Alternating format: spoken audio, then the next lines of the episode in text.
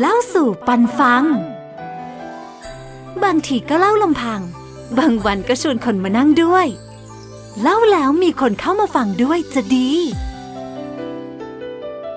เอ่อหยิบพระเกจิองค์นี้มาพูดถึงเนี่ยจริง ๆ ผมก็ไม่เคยได้ยินชื่อของท่านมาก่อนนะพูดตรงๆนะครับเพียงแต่ว่าก็ไปค้นค้นดูจนเห็นเห็นข้อมูลของท่าน เออ ท่านต้องมีอะไรดี แน่ ๆ คือคือคือคิดอย่างนั้นท่านต้องมีอะไรดี แน่ ๆ ก็เลย เออ น่าน่าสนใจ คือปกติเมื่อก่อนก็จะแบบออยิงฟันแทงไม่เข้าโดนลุมทำร้ายไม่เป็นอะไร คาดแคล้ว หลวงพ่อเหาะได้ คือส่วนใหญ่จะมีแบบนั้นมาเล่าสู่กันฟัง แต่วันนี้เนี่ย ไม่มีเลย แต่ก็น่าสนใจนะครับ แต่ก็น่าสนใจว่าน่าจะมีอะไรดี ๆ นะครับ นั่นคือพาไปแดนใต้ ปากพนัง นครศรีธรรมราชนะครับพ่อท่านเนียมวัดบางไทรอ่ตำบลบางสาราอำเภอปากพนัง จังหวัดนครศรีธรรมราช ท่านละสังขารไปแล้วนะครับเปิดกรุตำนานเก่าจะเล่าเล่าแต่เรื่องพระเกจิที่ละสังขารไปแล้ว เพื่อบันทึกเอาไว้เพื่อเผยแพร่เผื่อใครสนใจนะครับ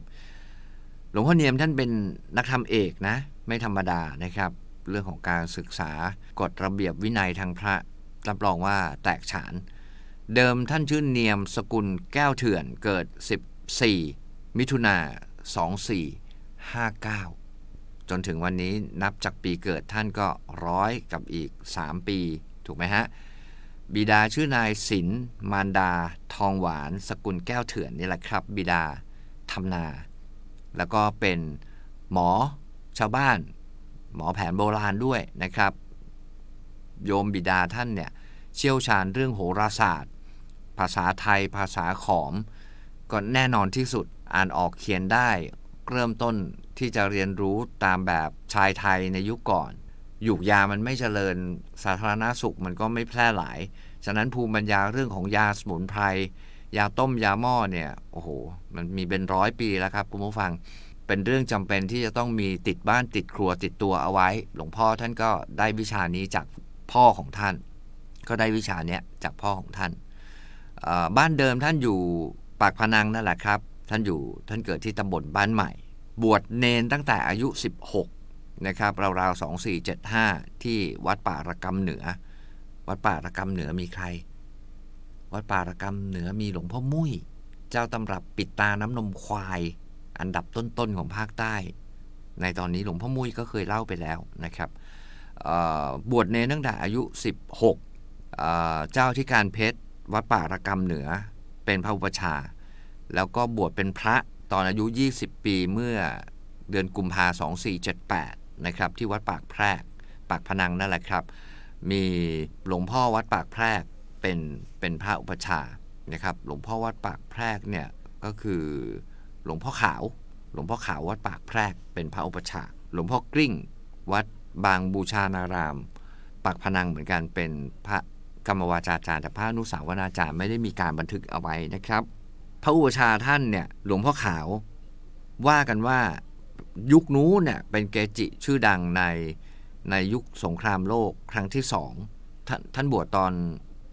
2478 หลวงพ่อหลวงพ่อ ไม่ใช่หลวงไม่ใช่ไม่ใช่หลวงพ่อขาวนะ หลวงพ่อเนียมท่านบวช2478สงครามอีกไม่กี่ปีเองก็เข้าสู่ยุคของสงครามโลก ในยุคนั้นเนี่ยว่ากันว่าพระอุปชาของท่านเองเนี่ยหลวงพ่อขาวเนี่ยโอ้เข้มขลังมาก ไม่ว่าจะเป็นเวทมนต์คาถาตำราไสยศาสตร์ หมอบ้าน ยาแผนโบราณ คนบ้าใบ้มานี่ท่านรักษาหายอะ่ะนอกจากนั้นท่านยังท่านยังเป็น ครูสอนวิปัสสนากรรมฐาน แล้วก็อาคมไสยเวท หลวงพ่อเนียมได้มาหมดนะครับ เป็นที่ยอมรับนับถือเคารพยกย่องจากชาวบ้าน ทั้งอาจารย์ทั้งสิทธิ์เลยทั้งหลวงพ่อขาวทั้งหลวงพ่อเนียมเลยนะครับ ท่านบวชแล้วก็กลับมาจำพรรษากับหลวงพ่อเพชร 2480 หลวงพ่อเพชร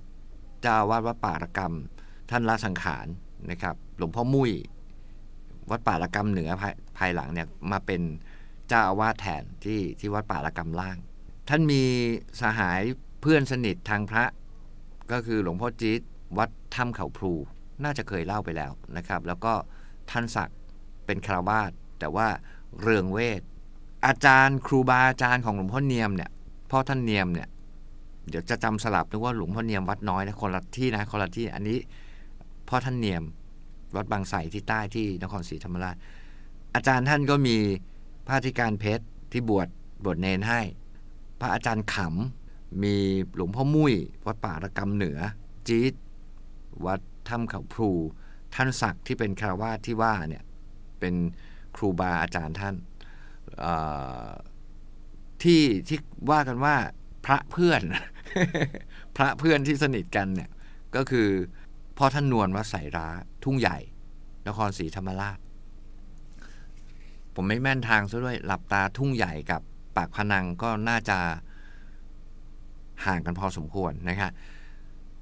เพราะท่านเนียมท่านได้นักธรรมเอกปี 2477 นะฮะคือ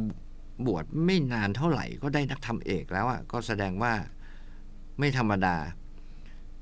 ท่านก็เรียกว่าเจริญรุ่งเรืองเรื่อยๆ ในในในผ้าเหลืองใน ร่มพระพุทธศาสนานะครับ สิ่งที่สำคัญที่ชาวบ้านเคารพแล้วก็กราบไหว้ท่านก็คือท่านสาธารณประโยชน์เพียบเลยนะครับ สร้างโบสถ์สร้างสาราการประเรียน สร้างหอสวดมนต์สร้างกุฏิหกหลัง สร้างหอฉันสองหลังหอสวดมนต์สร้างโรงเรียนอย่างเงี้ยนะฮะสร้างโรงเรียนสาธารณประโยชน์ต่างๆ ให้กับลูกเด็กเล็กแดงในพื้นที่นะครับ เรื่องของการศึกษาต่างๆ เยอะมาก พ่อท่านเนียมเนี่ยท่านละสังขารในวัย 94 ปี ถือว่าอายุยืนยาวมากนะ 94 ปี 77พรรษานะคุณผู้ฟัง ในช่วงท้ายเนี่ย 90 กว่านะ ก็สังขารเป็นเรื่องของธรรมชาติไม่ว่าจะเคร่งครัดอยู่ในศีลในธรรมหรืออะไรสังขารก็ต้องเสื่อมถอยไปตามการเวลา ท่านอาพาธท่านป่วย นะครับตั้งแต่ปีราวๆสัก 2553 จนไปปลายปีจน 14 พฤศจิกา ท่านนอนไม่หลับสองคืน เหนื่อยหอบ ลูกศิษย์ลูกหาก็ดูแลแหละนะครับ แล้วก็พาท่านไปส่งโรงพยาบาลในตัวเมืองนะไปถึงก็เที่ยงคืนละจะข้ามวันใหม่ละจนกระทั่งข้ามวันใหม่มาวันที่ 15 ก็ไม่ดีขึ้น อาการมีแต่ทรงกับสุดท่านมีเป็นทั้งถุงลม หอบหืดโรคแทรกซ้อนจากภูมิแพ้คือ 94 อะ คุณผู้ฟังนะครับ สุดท้ายท่านก็ละสังขารเดือนพฤศจิกายน 29 พฤศจิกายนนะฮะทรงทรงสุดๆอยู่แบบนั้นนะฮะลาสังขาร 29 พฤศจิกา 94 ปี 5 เดือน 19 วันพรรษา 77 ที่โรงพยาบาลในเมืองนครศรีธรรมราชนั่นแหละนะครับ ก็ ท่านเป็นหนึ่งได้รับการขนานนามยกย่องว่าเป็นหนึ่งในเทพเจ้าแห่งลุ่มน้ำปากผนังด้วยความศรัทธาแหละคุณฟังเดี๋ยวบางคนก็อาจจะถามว่า องค์นั้นก็ใช่พ่อท่านนี่ก็ใช่เทพเจ้าแห่งลุ่มน้ำปากผนังทั้งนั้นเลย ก็ยกย่องด้วยคุณงามความดีตามยุคตามสมัยในแต่ละช่วงจังขานที่ท่านดำรงอยู่นะผมเห็นมาหลายรูปแล้วเหมือนกันแถบลุ่มน้ำปากพนัง ท่านก็เป็นองค์หนึ่งแหละนะครับ ที่เป็นเป็นเทพเจ้าแห่งลุ่มน้ำปากปากพนัง มีเรื่องเล่าขานกันในหมู่ลูกศิษย์ลูกหาว่า ก่อนที่พ่อท่านเนียมท่านจะละสังขารเนี่ยพ่อท่านนวลเจ้าวาสวัดสายล้าชื่อดังนะนะครับ เกจิชื่อดังของของทางใต้ของของภาคใต้เลยไม่ใช่ของจังหวัดของภาคใต้เลย ท่านเดินทางมาเยี่ยม โดยไม่มีใครทราบล่วงหน้ามาก่อนนะครับจนเป็นที่วิพากษ์วิจารณ์ว่าเออพ่อท่านเนียมกับ กับพ่อท่านนวลท่านคงสื่อกันทางจิตละนะครับ แล้วก็เดินทางมาเยี่ยมในวาระสุดท้าย เพราะว่าหลังจากที่พ่อท่านนวลวัดสายล้ามาเยี่ยม คล้อยหลังที่ที่พ่อท่านนวลกลับไม่กี่นาทีแล้วครับพ่อท่านเนียมก็ลาสังขารอย่างสงบนะครับก็เป็นเป็นเรื่องน่าแปลก ผมพยายามหาปฏิหารโน่นนั่นนี่แต่ว่าไม่เจอ ไม่เจอ แต่เขาบอกว่าโอ้ประสบการณ์เยอะ วัตถุมงคลของท่าน ยุคแรกๆ ส่วนใหญ่เป็นเครื่องรางเป็นผ้ายัน เป็นลูกอมมหานิยมนะครับ ซึ่งท่านสร้างจากมือท่านเองแจกเองนะครับเหรียญรุ่นแรกปีราวๆสัก 2522 เป็นเหรียญรุ่นแรกท่านนะครับด้านหน้าเป็นรูปท่านครึ่งองค์ ด้านหลังเป็นรูปพระปิตาอออกให้ทำบุญในในคราวที่สร้างวิหารแทนหลังเก่าที่ชำรุดสร้างประมาณหมื่นเหรียญนะครับ แล้วก็มีพระปิดตาหลายขนาดพระเม็ดกระดุมเล็ก ๆ พระงบน้ำอ้อย อะไรอย่างเงี้ยถือเป็นยุคต้นๆรุ่นแรก คือท่านเสกแบบเสกยาวนะเสกที่ 9 เดือน สร้าง 4 เดือน เสก 9 เดือน ปลุกเสก 5 เดือน คือใช้เวลาสร้างเนี่ยเเดือน สร้าง 4 เดือน เสก 5 เดือน เกินภาษานะฮะส่วนใหญ่ก็จะเอามาทำนุบำรุงเเสนาสนะต่างๆ นะครับงานสาธารณะต่างๆ ยุคจตุคามดัง ๆ เนี่ย ปีสักปีไหนอะจตุคามดังๆปี 40 นะ 41 ยุคร้อนแรงเลยนะโอ้ไปไหนก็จตุคามรามเทพองค์พ่อนะ หลวงพ่อพ่อพ่อท่านเนียมเนี่ย ก็เป็นหนึ่งในเกจิ อธิษฐานปลุกเสกเป็นร้อยรุ่น ไม่ต้องสืบเลยจตุคามรามเทพในยุคนั้น เพียบ อย่างอย่างจอมราชันเนี่ยรุ่นรุ่นดังนะนะฮะรุ่นสุวรรณภูมิ วัดยุงทองอย่างเงี้ยนะฮะรุ่นดัง ๆ ทั้งนั้น ในยุคนั้นนะ แต่ยุคนี้นี่แบบโอ้โหเป็นมงคลแจกกันเขาบอกว่าอ้าวไม่เก็บไว้ล่ะจตุคามรามเทพไม่ไว้บูชาไม่ไหวไม่มีตังเลี่ยมทองคงใหญ่แล้วกันผมก็มีนะ ยังไม่ได้ขายเลย ยังเก็บไว้อยู่เยอะเหมือนกัน นะฮะเยอะเหมือนกัน เก็บไว้ให้ลูกหลานได้ศึกษาได้ดูก็กราบไหว้ขอโชคขอลาบก็ดีนะ ผมว่าก็อะไรที่เป็นเรื่องดีก็ดีหมดอะนะครับ พุทธคุณวัตถุมงคลนั่นว่าว่าครบเครื่องนะครับ ประสบการณ์กว้างขวางเขาว่ากันแบบนั้นนะ แต่ผมก็พยายามหาดูว่า เอ๊ะมีอะไรบ้าง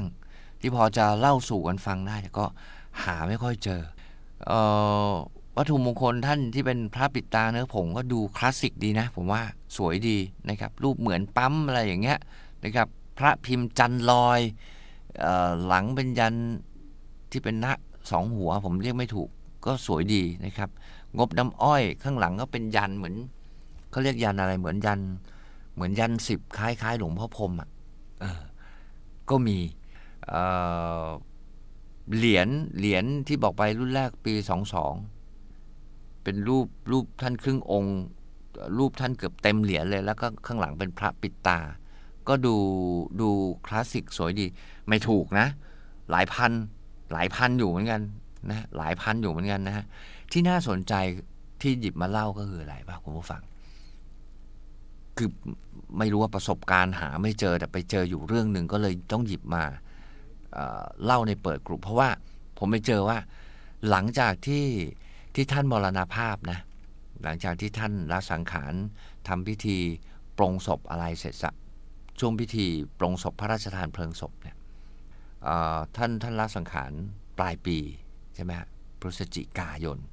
แล้วก็พิธีพระราชทานเพลิงอะเดือนมีนาคม ชาวบ้านคุณผู้ฟัง ในงานท่าน บวชอุปสมบทหมู่ 36 คน 36 รูป ถวายเป็นกุศลให้กับพ่อท่านเนียม เฮ้ย ไม่ธรรมดานะคุณผู้ฟังถ้าเกิดออไม่มีลูกศิษย์ลูกหามากมาย ไม่ได้มีแรงศรัทธาขนาดนั้น ก็คงไม่ไม่มีชาวบ้านบวชสามหกรูปเยอะนะ เยอะนะนะครับว่ากันว่าในงานในงานในพิธีพระราชทานเพลิงศพเนี่ย ประธานฝ่ายคารวาสเนี่ย เป็นอดีตนายกรัฐมนตรีนะ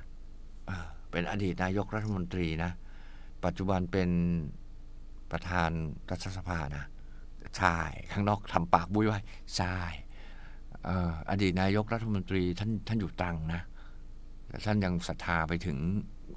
ปากพนังนะ ไม่ธรรมดานะนะครับ เออ ด้วยความที่ช่วยเหลือสงเคราะห์ญาติโยม แล้วก็ก็เรียกอะไร พัฒนาพระพุทธศาสนาให้เจริญรุ่งเรืองในยุคของท่านเราไม่สะสมทรัพย์สินใดๆนะเป็นเป็นอีกหนึ่งรูปของภาคใต้ที่ได้รับฉายาเป็นเทพเจ้าแห่งลุ่มน้ำปากพนัง ไม่มีไม่มีเก็บพัฒนาบุรณะปฏิสังขรณ์สร้างเสนาสนะต่างๆนะเขาบอกว่าชาวพุทธในมาเลสิงคโปร์นี่โอ้โหลูกศิษย์ลูกหาท่านเยอะเยอะเทียว ท่านมีลูกอมนะ มีลูกอม ลูกอมอลูกอมสารพัดนึก อันนี้ต้องเล่าสู่กันฟังเพราะว่าน่าจะเหมาะกับยุคนี้ทำมาหากินกัน ของพ่อท่านเนียมบอกว่ามีใบฝอยไปเจอใบฝอยมาบอกว่าให้เอาลูกลมใส่กรอบ แล้วก็เจาะรูบนล่างไว้สองรูกรอบข้างล่างเท่าตะปูสองนิ้วให้น้ำผ่านได้ รูที่กรอบอากาศผ่านได้หนึ่งรูข้างบน เพื่อสะดวกในการทำน้ำมนต์ เจาะเลี่ยมแล้วเจาะรูบนล่าง เอาลูกอมใส่ไว้ในน้ำตั้งนโมสามจบ แล้วก็นึกถึงท่าน ลูกอมท่านนะนะตั้งจิตอธิษฐานตามความต้องการเด็กร้องไห้โยแย่ก้างปลาติดคอ อมน้ำมนต์แล้วค่อยๆกลืนนะครับ งูมแมลงสัตว์กัดต่อย เอาน้ำมนต์กินทาที่แผล จะสอบจะเข้าเรียนเข้าทำงานหาผู้ใหญ่ให้เอาน้ำมนต์มาดื่มกิน ล้างหน้าล้างตาค้าขายเอาน้ำมนต์พรมของที่จะขายขายคล่องขายดี แผงขายยาว 8 เมตรอะไม่ใช่ละ พกติดตัวแคล้วคลาดปลอดภัยอันตรายต่างๆ แล้วก็ห้ามใช้ในทางผิดศีลธรรม ลูกอมท่าน ลูกอมสารพัดนึก ผมยังไม่เคยเห็นตัวจริง ๆ เหมือนกันนะฮะยังยังยังไม่เคยเห็นนะฮะเหรียญของท่านเนี่ยเขาเล่านะนิดๆหน่อยๆประปลาย เหรียญที่ท่านสร้างเมื่อปี 43 ก็ถือว่าใหม่เพราะท่านละสังขาร 53 ใช่ไหม53 เหรียญเหรียญนี้เขาสร้างเป็นที่ระลึกให้กับอปพรปักพนังนายอำเภอสร้าง แล้วก็แจกแจกแจกแจกแล้วมีคนเล่ากันว่า เขาเล่ากันว่า มีคนใช้เหรียญเนี้ย แล้วก็ไปมีเรื่องมีราวอะไรอย่างเงี้ย แล้วก็ถูกยิงหงายท้องเลย โดนยิงหงายท้องเลยนะคุณคิดดูว่าปืนจะเป็นปืนอะไร มันต้องระดับ 9 มม แล้วนะที่แรงประทะสูงสูงลูกซองไหมยิงหงายท้องเลยอะแต่ไม่เข้านะครับ ไม่เข้านะครับ ไม่เป็นไรนะครับ จะถึงขนาดลุกขึ้นมาเดินปัดตูดปุ๊ดปุ๊ดปุ๊ดปุ๊ดแล้วเดินเข้าบ้านหรือเปล่า อันนี้ไม่ทราบได้ แต่เขาเขาเล่ากันมาสั้นๆว่า เคยมีคนโดนยิงหงายท้องมาแล้วเหรียญรุ่นนี้นะฮะสร้างปีสี่สามโดนยิงหงายท้องเลย ก็ไม่แพงนะเจ็ดร้อยปลายพันกว่ากว่าก็อันนั้นเป็นเรื่องเรื่องประสบการณ์ที่เล่ามาอะประมาณนี้เผื่อเผื่อใครชอบไปลองค้นหาข้อมูลเพิ่มเติมดูแล้วกัน แต่เหรียญสวยพับปิดตาก็น่ารักชอบชอบชอบ เดี๋ยวต้องไปหาบ้างแหละเพราะท่านเนียมนะครับ วัดบางไทร ตำบลบางสาราอำเภอปากพนัง จังหวัดนครศรีธรรมราช เปิดกลุ่มตำนานเก่าในค่ำคืนนี้นะครับ